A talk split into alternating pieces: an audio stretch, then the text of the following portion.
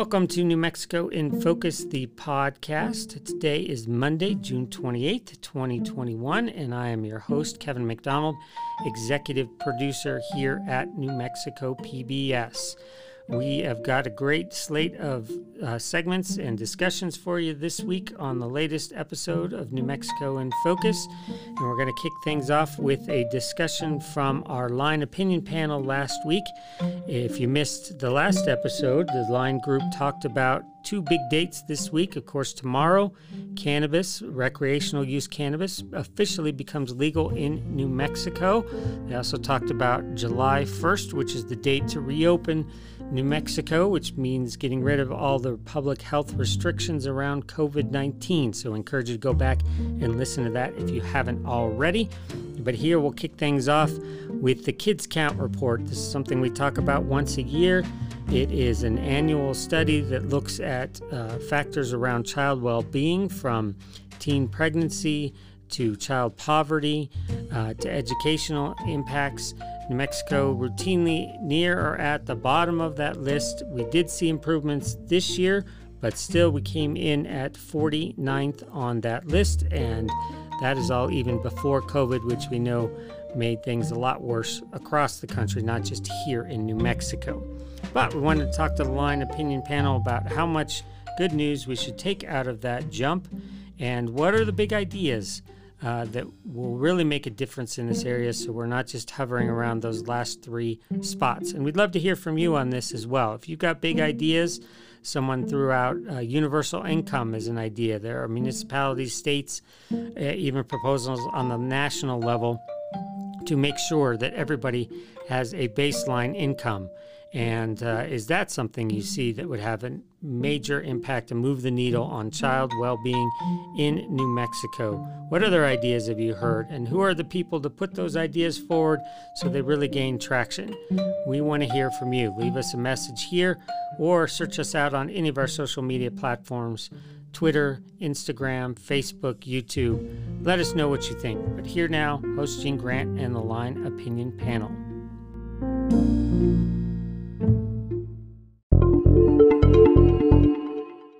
New Mexico appears to be making some progress when it comes to taking care of its youngest and most vulnerable residents. The latest Kids Count report from the Annie E. Casey Foundation ranks New Mexico 49th in the nation on more than a dozen key indicators of child well being.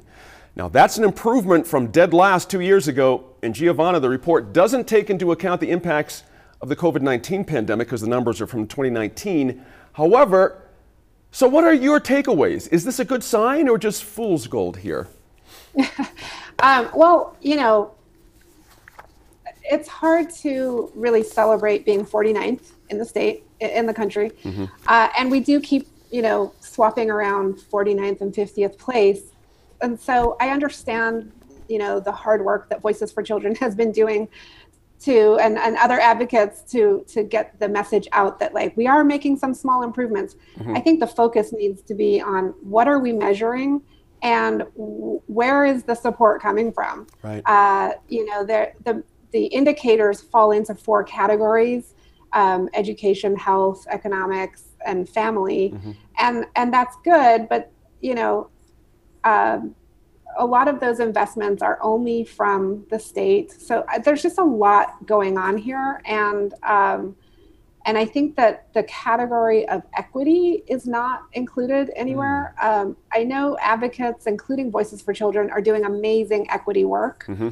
However, the Annie E. Casey Foundation and their whole national rubric for for measuring everybody um, do, doesn't really do that yet, I don't think. Um, mm-hmm. And so that would be interesting to look at. You always have to look, you know, dig down into what what are we really talking about here? What what are we measuring? Mm-hmm. Um, and and to to really say there there have been some great things that the state has invested in, and we should also be asking um, the business community to invest. You know, mm. it's not just the state that needs to be doing this. So I think it's not a huge cause for celebration, um, but it, it's good to dig down and see, you know, what are we really talking about here? Right. You know, Ed Perea, I want to note again the improvements are kind of tricky to kind of talk about here. We're talking about 2019. The 2020 numbers haven't even really come in. But the noted improvements in New Mexico are things like the percentage of kids living in poverty, teenage pregnancy rates, and the percentage of kids who have health insurance. All those things were improving. But how much of a difference is there really between a ranking of 49th and 55th and 51st, as Giovanna is saying? When, when can we start actually celebrating something here? Gene, you know, I think we take all the improvements we can get in, mm-hmm. in whatever category there are, and for whatever the reasons are. We know when it comes to uh, those children who have health insurance, with the expansion of Medicaid, that yep. brought those those numbers down. You know, and, and I think you know we just want to make sure uh, that we continue to improve. However, for as long as I can remember, we've all we've always been 49th or 50th and back and forth, and, and the question has to be why? Why, why, why, generation after generation? Do our numbers not change? There's something that really needs to be examined further. You know, we, have heard the old saying, you know, thank goodness for Mississippi because otherwise we'd always be last. And, and that's unfortunate. And, you know, as we uh, mentioned before, you know, 49th doesn't make us feel good as, as a community. What would, also don't Ed? What would feel, Ed? What would feel like progress to you personally? I mean, is there a number where you would say, you know what, guys, we're on track here, 45th, 40th, in the 30, you know, 38th? What, what's your number?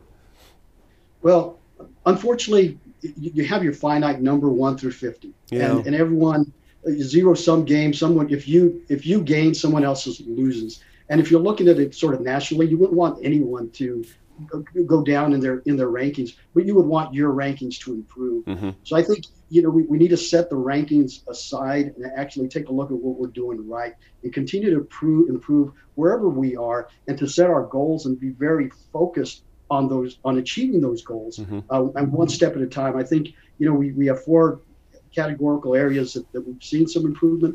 There there are probably reasons for it and we need to find the other areas and, and, really have a laser focus on what we need to do to improve, whether it's resources or whether it's philosophy.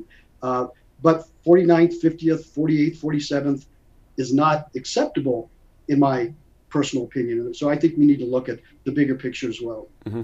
Serge, you're the educator here, certainly. Um, what does it do that we seem to fluctuate year to year between these bottom three spots? Does it show that we're not thinking big enough about our kids, as Ed was sort of getting at? It can't be just about throwing more money at the problem.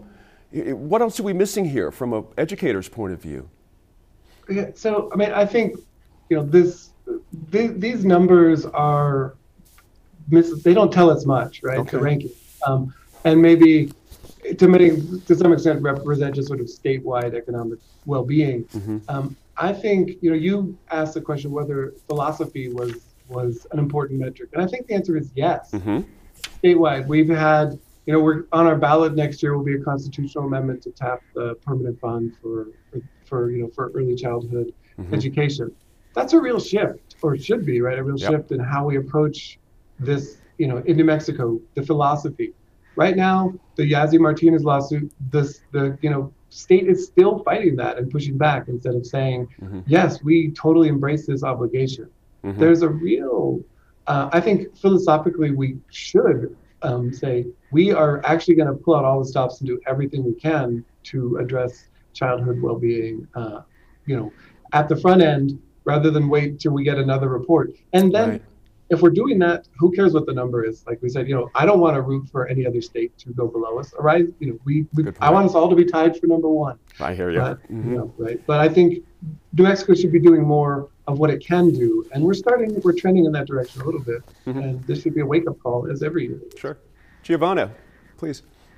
Yeah, I was going to add to that, Serge, and just say there was a great reporting by Alicia Guzman at Searchlight, New Mexico. She did a really nice story about um, about this, and and really um, talked about the inequities. And you know, when we when we look at the Yazzie Martinez lawsuit and the the focus on at-risk kids. I love how um, Elisa Deal, who's an attorney with the New Mexico mm-hmm. Center on Law and Poverty, talks about that that population, saying it's New Mexico's truly diverse and culturally gifted student population, and if we center them and their their um, diverse and and cultural gifts, I think we have a different approach. Um, and and so it's a matter of like what are we centering in the conversation mm. and uh, definitely uh, taking a look at that would be a good idea that's a good point uh, i really appreciate the way you finished that up it, it's it's who's out there with the big ideas i mean this is this is what we're looking for it's it's a difficulty we're going to stay on this right here at new mexico in focus no doubt about it now so how do you keep up with New Mexico news? Are you subscribing to various print or online news organizations? Uh, do you Twitter scroll for your news? This, people have lots of different ways to keep up with all things New Mexico. And there's a new option in the mix. It's kind of a unique approach. It's a newsletter, so delivered straight to your inbox. And it's a roundup of social media news. So pulling from Instagram, Twitter, Facebook, TikTok, all those places. So it's really hitting on a lot of different areas and a lot of different interests. And we know New Mexico is a very diverse uh, and interesting state. So we wanted to learn more about this idea and the brainchild behind it. That brainchild is Marie C. Baca, a reporter, used to work at the Albuquerque Journal, among other places and her newsletter is called Chile Street. You can subscribe to it uh, online and get that delivered straight in your inbox. But we wanted to find out from her where this idea comes comes from and what she's hoping people get out of it, how she approaches it. She'll even explain some examples of some recent tidbits from the Chile Street newsletter. She uh, hopped onto Zoom this week, or uh, last week, with correspondent Gwyneth Doland to fill us all in about Chile Street.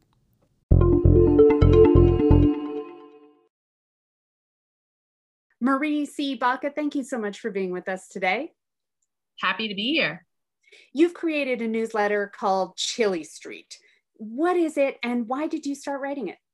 Yeah, so it's a, a, free email newsletter. You can sign up at chilestreet.com. And what it does is that it collects the most interesting stories from across New Mexico's social media, across platforms. So Facebook, TikTok, Twitter, everything else so I take it during the pandemic, you uh, started spending a lot of time looking at your phone. Yeah, so uh, a little bit about its origins. I had actually started it back in 2018 and only got out a few issues. Back then, it was more of a news roundup, um, maybe a couple stories here and there that I felt like should be more amplified. But yeah, once the pandemic hit and I found myself needing a break from homeschooling my two lovely children, uh, I decided to bring it back and uh, quickly found that the stories that I was seeing across New Mexico social media were the ones that were really getting a strong response from my readers.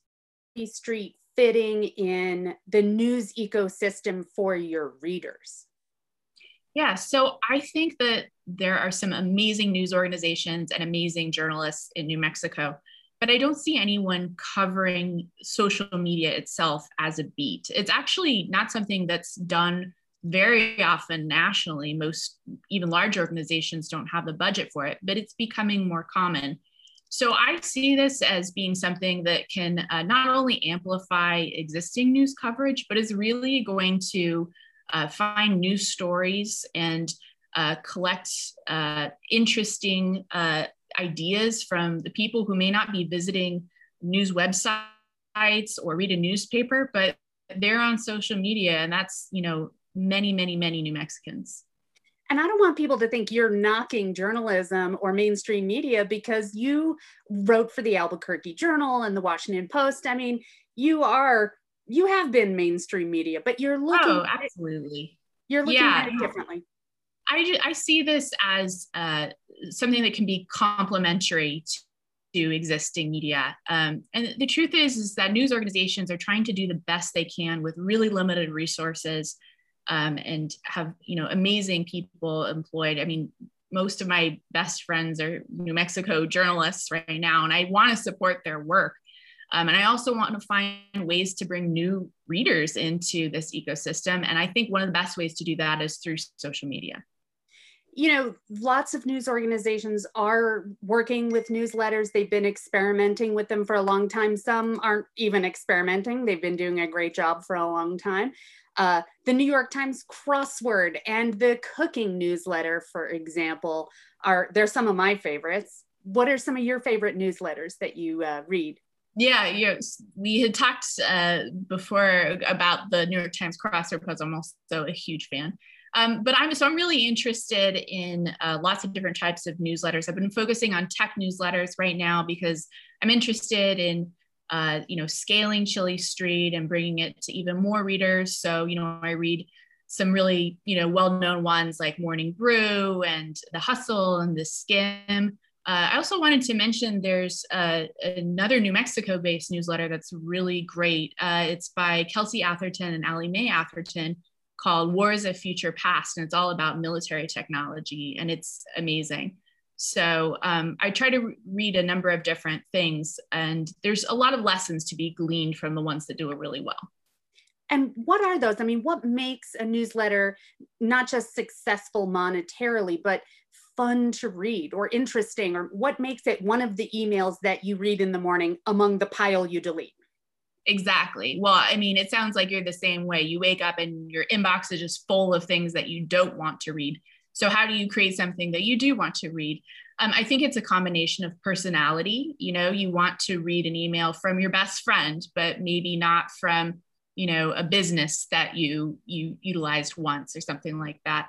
Um, but I'm also trying to bring things to the table that you're not necessarily going to see uh, elsewhere on the internet unless you're on every single platform monitoring it day and night. So uh, I think people, you know, we talk a lot about doom scrolling and then just being overwhelmed by the amount of bad news that can be out there. So, you know, I love the idea of mixing up the more important solemn stories with things that are just kind of interesting or fun or weird. Um, and social media is just a great mix of that in of itself. So I want this newsletter to be reflective of that. Can you give me an example of some of the things that you've found on social media and put in the newsletter? I know it's it's young still the newsletter, but uh, tell give us some examples.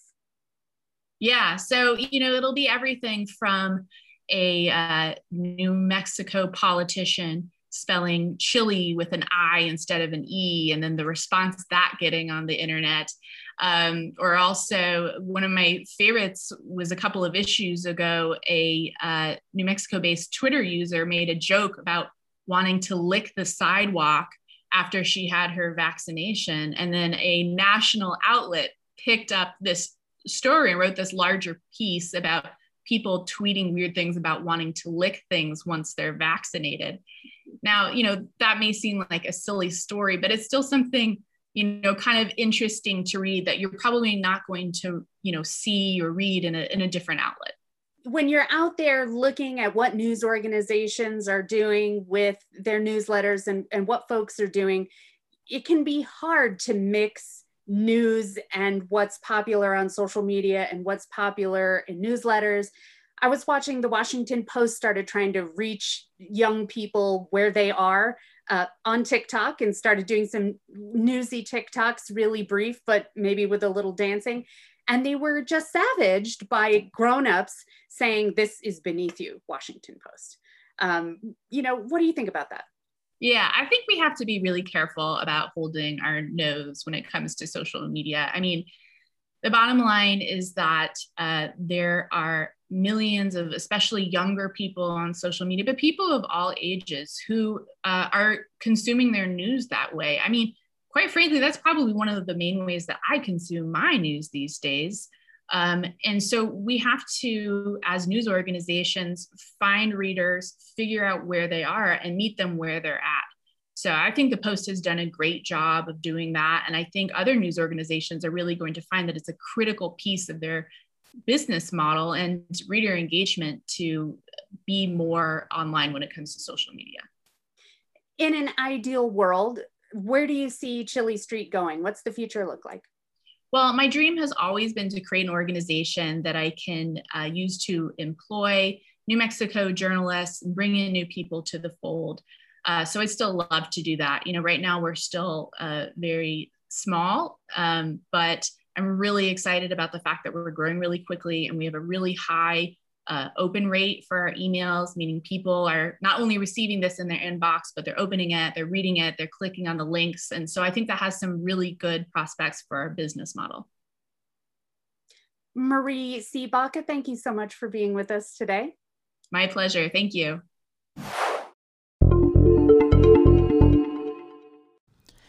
You might have caught in a recent episode that we sat down with New Mexico Environment Department Secretary James Kenney to get an update on PFAS contamination near New Mexico military installations. PFAS are a family of chemicals uh, that are found, among other things, in firefighter foams used at those military bases. And we have documented for over a year now that contamination, especially around Cannon and Holloman Air Force bases. When Secretary Kenney was in our studio, we also took the time to talk to him about work his office is doing to really change the way the oil and gas industry is managed and regulated in New Mexico to offset the impacts of climate change, which, as our heat wave continues, we are all feeling on a daily basis. Uh, correspondent, environmental correspondent Laura Paskus sat down with him to talk about all of these issues it's quite an undertaking for a department, as you will hear, with not a lot of bodies and many, many pumping sites all over the state. So, here now, Secretary James Kenney and correspondent Laura Paskus. Welcome, Secretary Kenney. Thanks for joining me on New Mexico in Focus. Thank you for having me. So, as we're taping this in mid June, New Mexico is experiencing crazy heat. There's wildfires. We're watching reservoirs and rivers drop. Um, climate change impacts are everywhere in the state, um, and it, you can feel it today. So. Um, as part of Governor Michelle Lujan Grisham's efforts on climate change, she had directed the New Mexico Environment Department as well as other agencies um, to work on cutting greenhouse gas emissions. And today I'd like to talk a little specifically about efforts on cutting emissions from the oil and gas industry. Um, what are sort of the most robust pieces of that for the Environment Department? Uh, the New Mexico Environment Department is focusing on issuing um, rules that would uh, limit emissions from oil and, and gas operations. Uh, those will not only benefit local air quality, but they'll also address climate impacts as well. Uh, we hope to take those rules to the Environmental Improvement Board, which is essentially the last stop before they're adopted in uh, September of this year. The other thing we're doing is we're making sure we're getting out into the field using whether it's people or technology to ensure that oil and gas operators are complying with their existing permits. Um, and we're seeing widespread non-compliance, which tells us those rules are really essential. So let's talk about the inspectors part first. Um, what when when they're not in compliance, kind of what does that look like on the ground, and what does that mean, either for the climate or local communities? When you when an oil and gas operation is not in compliance, it could be a number of different things. So not all sort of violations are are equal. Um, but what we'll tend to see and what we're most concerned about are those that release emissions into the air, because those are the ones that impact frontline communities and adversely affect our air quality. So those are the ones that we consider the most grave. Um, and what that can look like on the ground is you can sometimes hear it, you can sometimes smell it, you can sometimes see stuck equipment or broken pipes, things like that. Um, but oftentimes you need uh, these infrared cameras that will help you actually visualize it. It'll make an invisible plume visible. And those are really helpful in our compliance efforts. So there's tens of thousands of wells in New Mexico. How, how does anybody keep up with all of those? Yeah, there's, again, two answers to that question is one, based on our resources, we can't. So we make uh, best we, we prioritize when we see a problem. As I said, those that are causing actual emission problems are our highest priority, and we try to tackle those as quickly as possible. Um, we have about seven uh, air inspectors and one attorney for the whole state of New Mexico to handle anything that's a violation of an air quality permit or rule, not just oil and gas. So we have to be judicious about how we proceed. Um, We've relied also on the Environmental Protection Agency to help us with not only collecting evidence, but then also helping us with the litigation components of it, um, provided a, a, company doesn't want to settle. So that's, that's one area that um, that we focus on, and the other is to ensure that uh, we use as much technology as possible, um, and that helps us save the human capital component. So something like a flyover in a helicopter or a plane, where we can cover huge amounts of territory uh, in an afternoon. That's that's another way in which we can do our compliance inspections. And then on the ozone rule, which, am I correct that um, by cutting these emissions, you're, you're cutting these sorts of um, greenhouse gases that, that are affecting our climate, and then these sort of localized pollutants, it's cutting both of those. How does that work? Is it um, mandating that oil and gas operators make certain types of changes? Yeah, so the, our two year process that got us to this point of being collaborative with both industry and NGOs, I think, and the public, allowed us to come up with a, a, a, rule that has a lot for everybody, if you will. Um, and the proposed rule, the rule we're taking for adoption, um, focuses on sort of the, the bigger emitters uh, as well as the smaller emitters and gives a foundational basis that everybody has to, the, again, this is the proposal, that everybody has to comply with leak detection and repair requirements, um, ensure that their equipment is not leaking and causing problems. Um, there will be some based on the emissions that a particular well site could emit. There is there are requirements then to add on controls and to maintain those controls. It's not set it and forget it. Um, so we've really tried to figure out the best way in which we could make gain emission reductions um, in in the rule. So I, there's a little bit for everybody in the rule, if you will. So I have heard industry often complains they're overregulated in New Mexico, particularly in thinking about the Permian Basin, which is in Texas and New Mexico.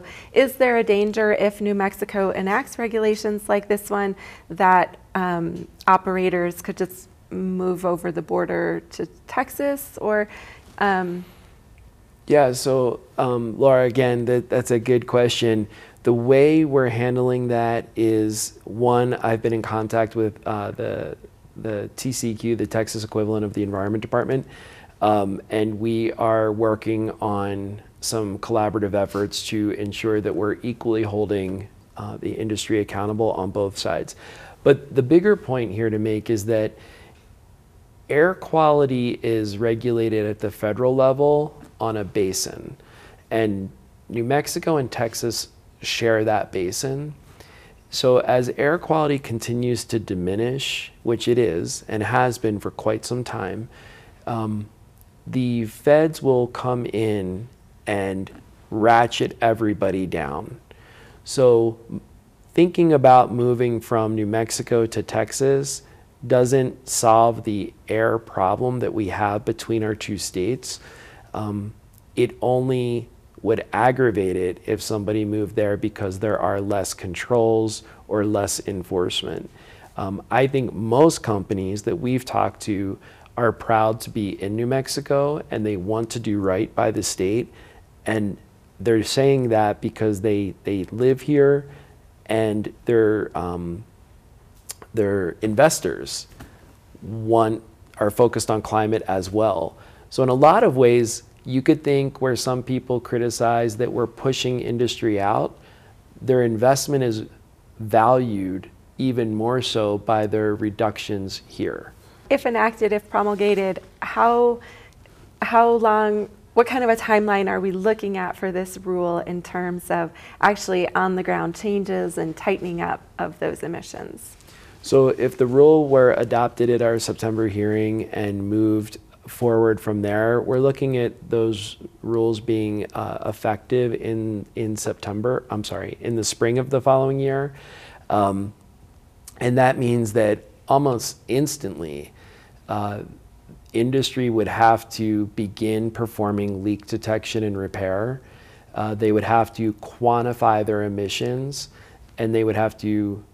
Th- those changes would instantly start helping our air quality. So hopefully in the spring of next year, we will be on target.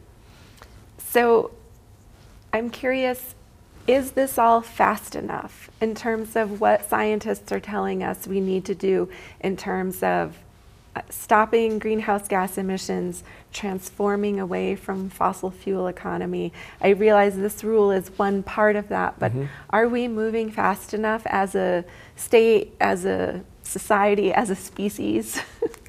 I, I think we could always move a lot faster in in focusing on climate change, um, and in many ways, we're very proud of what we've done in this administration. Um, with the backdrop of an unexpected global pandemic happening as well. Um, but that doesn't, we, we never stopped working on our climate efforts, which is a point of pride for both um, my colleague at Sarah uh, Cottrell-Propst and myself as the co-chairs of the Climate Change Task Force. Um, and we continue to make it a whole of government effort. So it's not just two people working on it, it's every agency. Um, but that said, we need, we need as much grassroots as we do, you know, statewide and federal leadership. And that's why we've kicked off a number of things this summer to bring more um, communities into the fold to get those better ideas and to keep them floating forward. All right, Secretary Kenney, thanks for joining me. Thank you.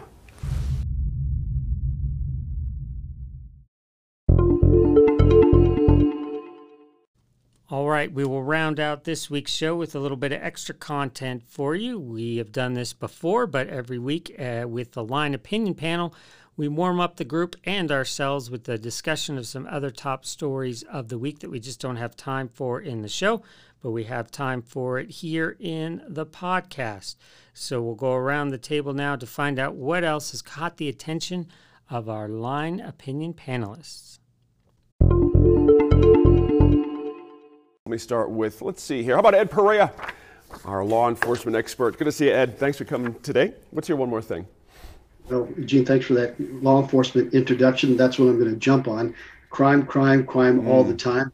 We're seeing some very interesting news. Uh, it, it sure sounds like crime is statistically is catching up to what Albuquerque has been experiencing for some time. Mm-hmm. Well, there was a period of time where we didn't see a major reduction in crime. The rest of the country had enjoyed that for a while. But mm-hmm. it sounds like uh, the rest of the country is beginning to see what we've in the in New Mexico, the Albuquerque, Bernalillo County area has been uh, experiencing for some time. I, I'd like to see what the correlations are. I know there's a lot of speculation as to what might be driving the crime rates, mm-hmm. um, but I'd like to see more study on that. It'll be interesting. Is it only the criminal justice system, which is seems to be what most people will point their fingers at. But mm-hmm. I think there's more to it than that. So uh, more to come on that. I, I, I appreciate you putting it out that, like that because I would tend to agree in my gut. There's something here that we just don't know factually. We need to kind of figure out. Now, I confess, I missed the president's speech on crime yesterday. I was a little bit busy at that time of day, so I'm not quite sure what he proposed, but.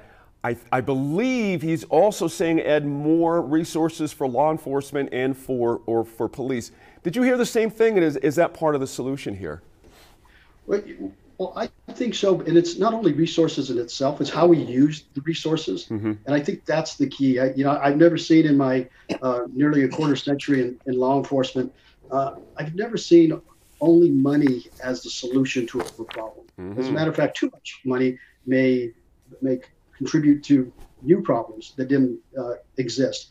So I think it's it, it has to be strategic mm-hmm. Uh, as far as the approach is concerned and it really has to involve all the stakeholders. But you know, whenever I hear someone say we need more money, we need more money, uh, I kind of cringe a little bit and say, let's hold on a 2nd mm-hmm. You know, what do we really need? So we need to identify what the problems are instead of just the symptoms and to throw money in it. So I'm always a little cautious when I hear, let's just throw more sure. resources. Good points there. Excellent points you know, just fobbing it off on the pandemic just doesn't quite get deep enough for me. And I hear your point on that. We need a much harder look at what's the cause of this than just the pandemic. It, it just can't be that simple. Serge Martinez, Professor, good to see you as always. UNM Political Science specifically. What's your one more thing this week? Um, hey, Gene. Mm-hmm. Uh, so on Monday, I think it was, or Tuesday this week, the Supreme Court unanimously told the NCAA that their business model of making millions and millions and millions of dollars on the backs of unpaid labor in the form of athletes is not actually um, allowed under the law. And it was a really narrow case about whether schools could provide certain educational benefits like uh, laptops, heaven mm. forbid, to students.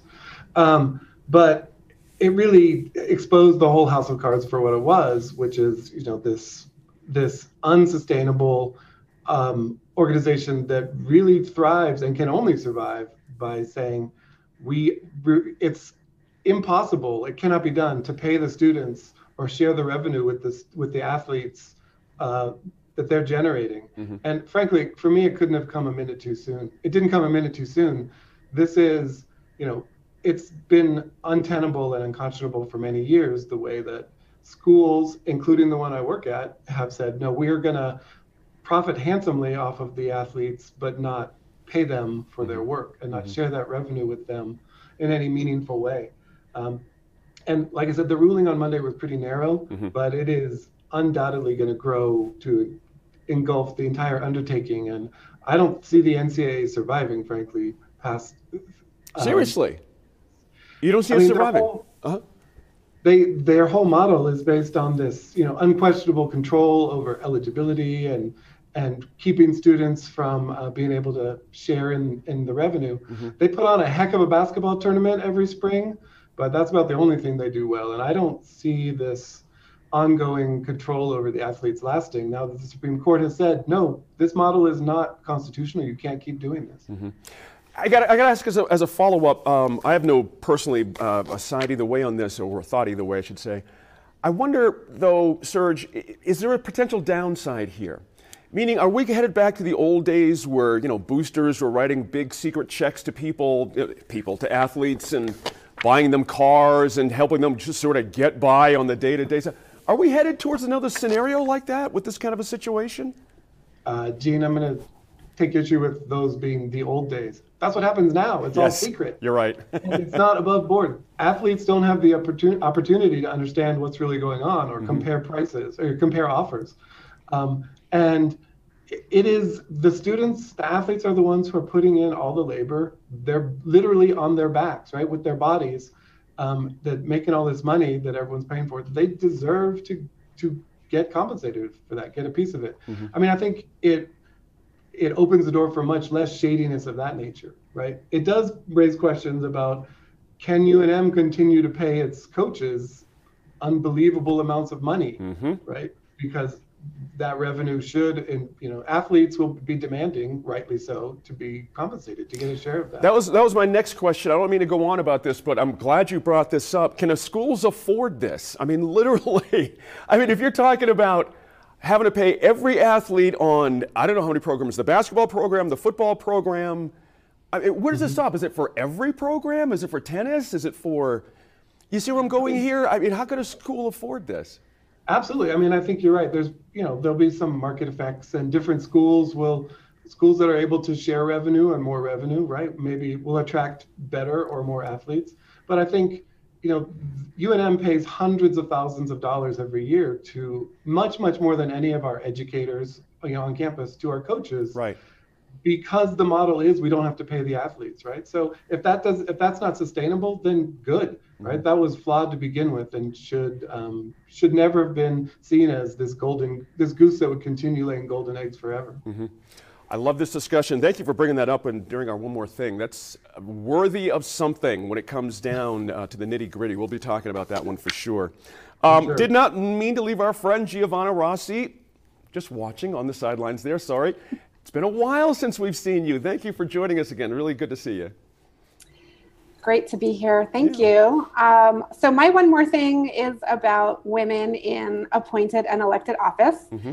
Uh, I, I, you know, my entire career pretty much has been uh, focused on, uh, you know, when women and girls thrive, whole families and whole communities thrive. Mm-hmm and certainly when we see more women uh, being appointed and elected to public office, that's a good thing. Um, and one thing I want to mention is uh, Senator Ann Riley, who was in the state senate in the 90s. She was my first political boss. I worked for her when she was in the Senate in uh, 93 to 96. Mm-hmm. She passed away recently, and um, and so I just wanted to kind of mention that and uh, and just pay a little tribute to her and her work. She worked at Sandia National Labs for 30 years. Wow. Um, she worked in economic development and was an advocate for women uh, in this state for so, so long. Um, and she'll be really very much missed. Um, on that note, I would like to say that um, we've seen a real growth in women in appointed and elected office since mm-hmm. she was in the Senate. Mm-hmm. Um, and just of note, obviously, we had um, Congresswoman Deb Haaland move up into uh, the Secretary of Interior position. And then we've had a kind of like a domino, uh, you know, sort of effect. So we've had uh, Melanie Stansbury replace her. Mm-hmm. And she made such an impact with her very short speech um, when she was sworn in, but very effective, uh, putting her hand on the US Constitution um, and the Treaty of Guadalupe Hidalgo instead of the Bible. I thought that was notable. Yep. And, um, and then Representative Pamela Herndon now filling her seat. Um, really exciting. Uh, Pamela has been a community leader and advocate for so long in this in this state and in this city. Um, so really happy to see her. And then of course, um, Xochitl uh, Tom Torres Small is now the Undersecretary of the Department of Agriculture. So uh, lots of movement, lots of interesting new um, appointments and, and elected positions. So excited to see um, see where this goes. Mm-hmm. Good stuff there. I'm glad you noted your your former boss. Uh, she sounds like a pioneer someone that shouldn't be forgotten, certainly. And we always like to do note folks publicly when they do pass who've done great things for New Mexico. And I really appreciate you doing that, Giovanna. Absolutely.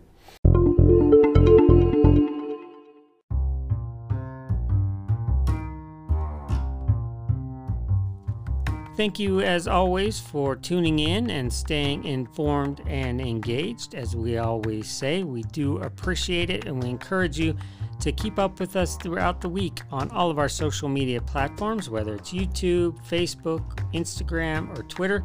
Love to hear what is your favorite, and those are your avenues to let us know what you want us to be covering on the show.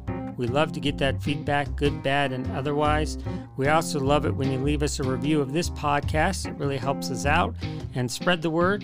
Let other people know to subscribe uh, in this way to get the content we work so hard to bring you each week. I appreciate the team here senior producer Matt Grubbs, producer Kathy Wimmer, of course, host Gene Grant, our entire production team, headed up by production manager Anthony Lostetter. Uh, just a very talented team. We're working really hard each and every week. And as always, we appreciate you for tuning in. And until next time, stay safe and stay healthy.